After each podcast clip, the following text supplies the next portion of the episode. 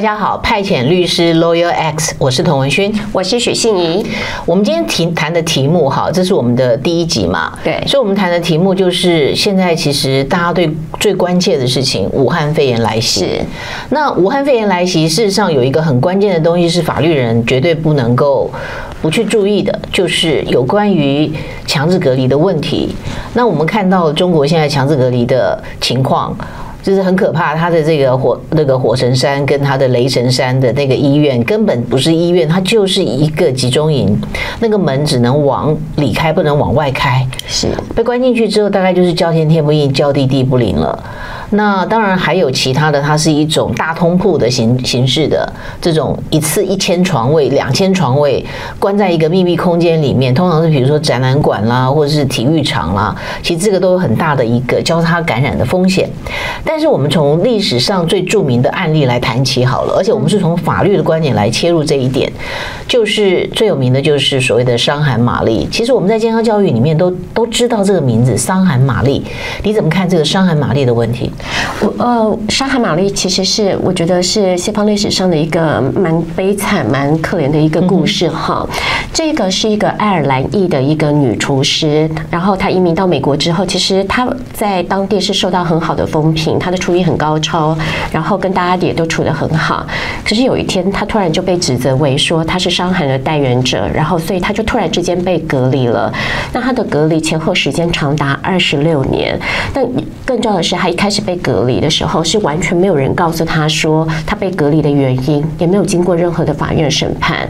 所以我觉得这个他就莫名其妙，他的人身自由，他的一些就业的权利，就整整的被牺牲了很长一段时间。嗯、他的被隔离总共有两个阶段，对不对？对，第一个阶段呢，大概呃是三年到三年半左右的一个时间，然后大概是在开始隔离到两年半之后呢，曾经有律师出来帮他主张说，他这样子被隔离是违反人权的，也帮他提告，但很可惜的不幸败诉。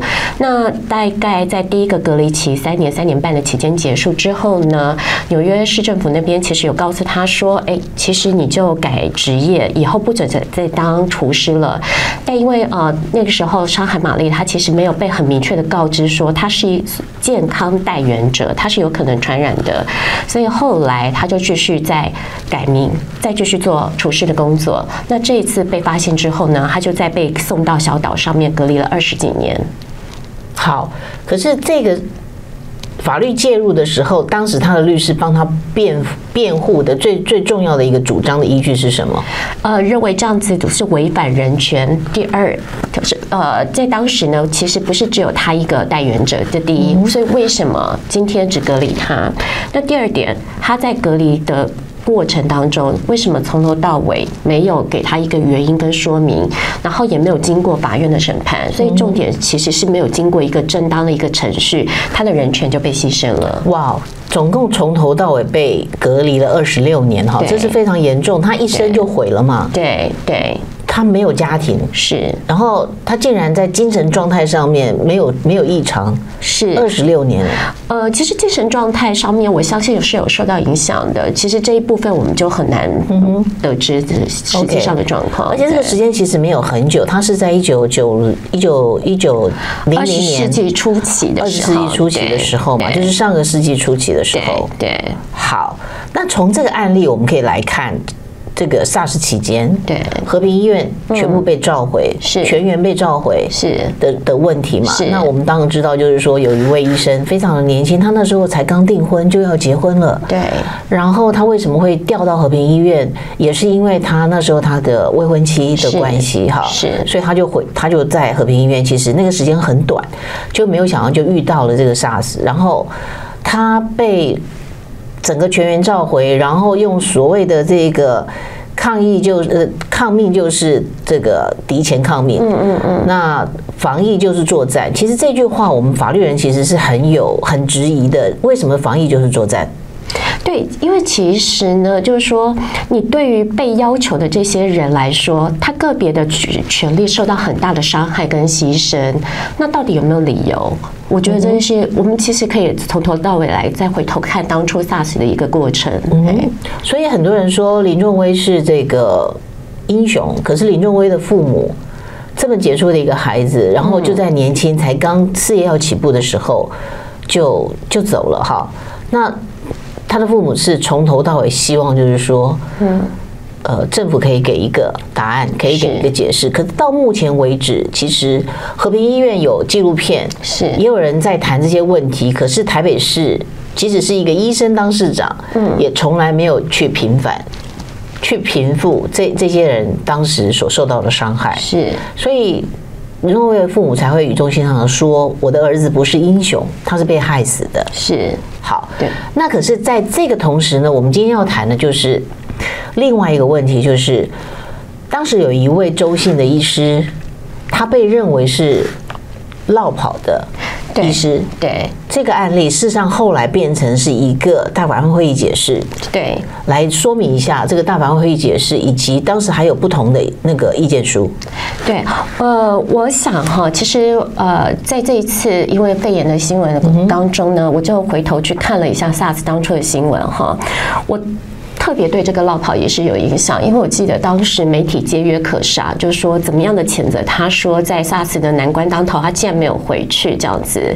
可是实际上就是说他在后来，他就是在封院了之后，因为在媒体的一个压力之下，还有就是后来，呃，市政府也说要拘体他的这样的一个压力之下，他大概也是在一个封院之后一个礼拜回去。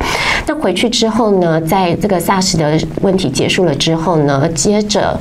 他就面临到了所谓的被革职，然后被记过，然后被罚款的，还然后被停业的的呃个人医师执照被停业的这些种种的处分，那他个人相当的不服，于是就提出了各式呃就诉讼。那这个诉讼到最后，当然很不幸的都是被败诉，于是他提出了一个释宪的一个申请。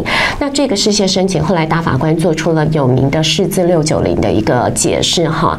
大法官的结论主要是说，认为当初他这样子被强。制的要求回去，这个要求基本上是呃基于传染病防治法的一个规范。那这样的一个规范并没有违宪，但是大法官会议其实同时也说，呃，虽然说这样的规定没有一个违宪，但还是建议就是说政府要通盘的检讨。比方说，对于他正当程序的部分，可能将来还是要多做规范。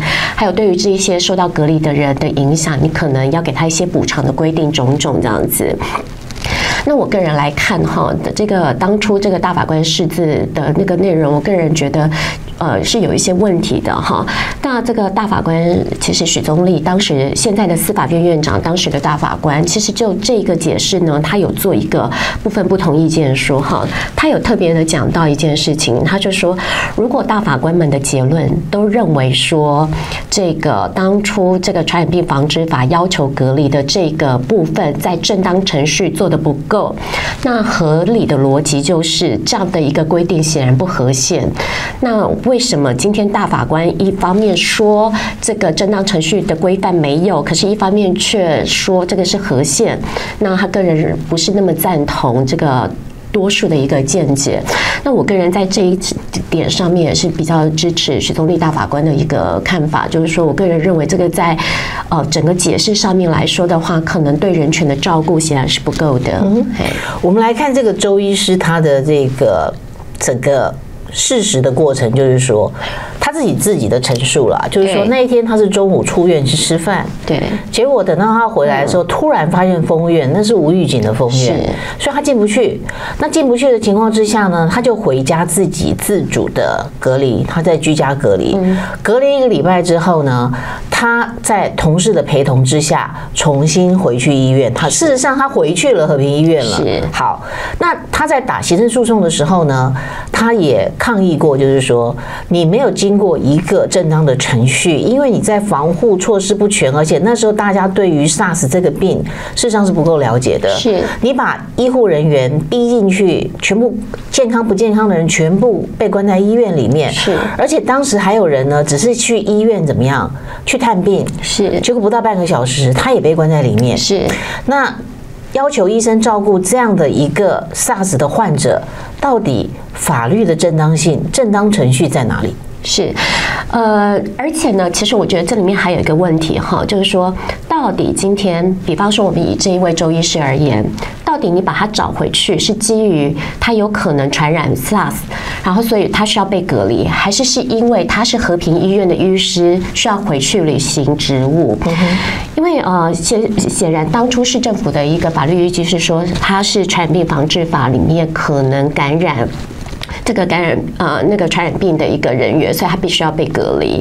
但是事后对他的处分是把他的医师执照给停业，然后并把他革职，显然又是以医师的身份在处置他。嗯。所以这里面你就说不过去，就说你到底是希望说他是以医师的身份回去帮忙救治 SARS 病人呢，还是是因为他是呃就是有可能感染传染病，所以会需要会去被隔离？如果是前者，那显然你是要求一个医生强制工作，那你要给他。他一个补偿，如果是后者，那为什么你事后又用医师的方法去处分他？嗯哼，自我矛盾嘛。对对。那这位周姓的医师呢，非常的，他等于是被道德谋杀了。对，好，所以因为媒体都叫他落跑医师嘛，是。那我们都认为医师的天职就是不能跑。是。那这个医师的天职不能跑这件事情，是不是就是完全的正确？在道在道德上面也是无可谴责的。那现在香港的医护因为要逼迫，就是林郑赶快封关，因为防疫做得好，是因为过去可能很多人在第一线努力做防疫，可是。不能够在目前整个中国的疫情都已经失控的情况之下，中共罕见的出来承认说他们确实有非常严重的漏洞，这是很罕见的，代表说他都不说自己伪光正了，代表说这个问题的严重性比官方公布的数字还要严重千百倍。这种情况之下，香港首当其冲嘛，是，所以香港的医护用。罢工来抗议，我觉得这个应该有一个程序的正当性，因为政府不作为嘛。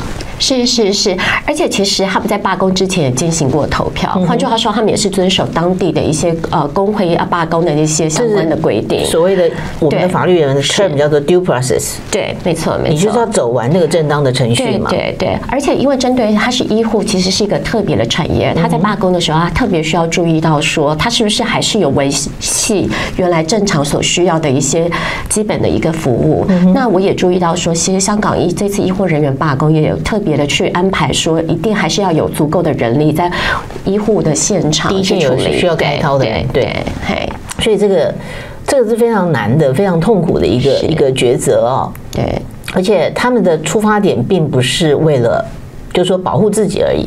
对，他其实是为了让政府去采行正确的这个措施。而且当时和平医院封院到今天，有没有去追究行政责任？行政责任是第一个封院的程序，第二个封院之后，你有没有在里面做好正确的隔离的方法？怎么样去筛检？怎么样去做处处分？这个东西没有，你就把一群人关进去。那当时和平医院有很多的相片嘛，他们就在窗户哈，就是用大字报的方式让外面人知道说他们现在那时候面临什么样的问题。因为在那个时间呢，并不是所有人都有手机，哈，所以情况不是像现在那么那么容易做通讯啊。那所以后来这个周姓医师呢，他失业了非常的久，最后呢在台东开业，他的医病关系也很好，嗯，就是。大家都认为他是一个非常亲切的医师，然后呃跑到台东去，然后让这个地方有有有这样的一个很好的医师。但是，一辈子来说，他为了这件事情所背负的那种道德的压力跟谴责，哈，可能我们下一集我们来谈一个所谓的遗忘权，是好。可是这件事情我们还没有谈完，是就是。大法官说和宪，但要检讨，是这空间太大了，可不可以再进一步陈述？许宗基大法官他当时是大法官的身份所写的不同的意见书，其实我觉得他的言辞非常的恳切，是他甚至去责怪、指责了他的同僚。对对，我我觉得这一段相当精彩啊！我们下面出来跟那个观众朋友们做分享。他说哈。多数意见既然主张强制隔离之实施应该通过严谨的组织程序才符合正当程序，就因逻辑一贯的勇敢宣告细则规定因为设有严谨的组织程序规定而违宪，不料却仍舍此不为，宁愿对细则规定之合宪性百般呵护，以欲请主管机关检讨改进为满足。本席不敢预测主管机关以后会否回报多数意见的真心与多情，但多数意见的取意与怯懦已充分显露无余，对视线威信不能说没有造成打击。嗯哼，这一个呃，释字六九零其实是许宗力呃当时呃当大法官的任内的最后一个解释，所以我相信他心里当时是有非常多的一些遗憾的，其实跟伤感。对对。可是从这个许宗力大法官当时的这个解释哈，他预测了，嗯，他其实预测了主管机关之后会会不会回报多数意见，他不敢预测，他不敢预测，其实他已经预测了嘛。对对。那好，我们今天来看。这一次的这个武汉疫情，那有一些台商包机回来了嘛？哈，嗯，包机回来之前就发生了这个台北市长大嘴巴就把这个他要安置的地点就把它说出来了。那当然，他跟这个我们的这个防疫的主管呢，嗯，当然他父亲也是也是我们的教授，是。啊，就是。现在的这个这个卫生署的 是没错没错没错，他的父亲也是我们教授哈。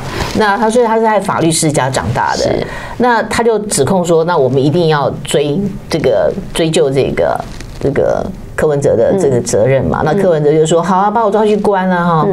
这种讨论完全没有讨论到重点。嗯，我们要说的重点是什么？第一个，就像许宗义大法官当时的释宪文他的不同意见书所说的，你到底这个。正当的程序有没有有没有走完？柯文哲确实不应该泄密，嗯哼，那他应该要被追究责任，这个我们同意。嗯，可是被安置的地点是真的不应该公开吗？我们有没有知的权利？我我觉得现在的问题是在于说哈，因为防疫当前，以这个就是说，为了要稳定疫情，还有就是说那个禁止公防止公众恐慌为名哈，其实把很多本来一般民主国家民众该知道的一些资讯，其实都遮蔽掉了。这个正他正当化了他的一个行政的裁量权，通把这个行政的权利无限的扩张。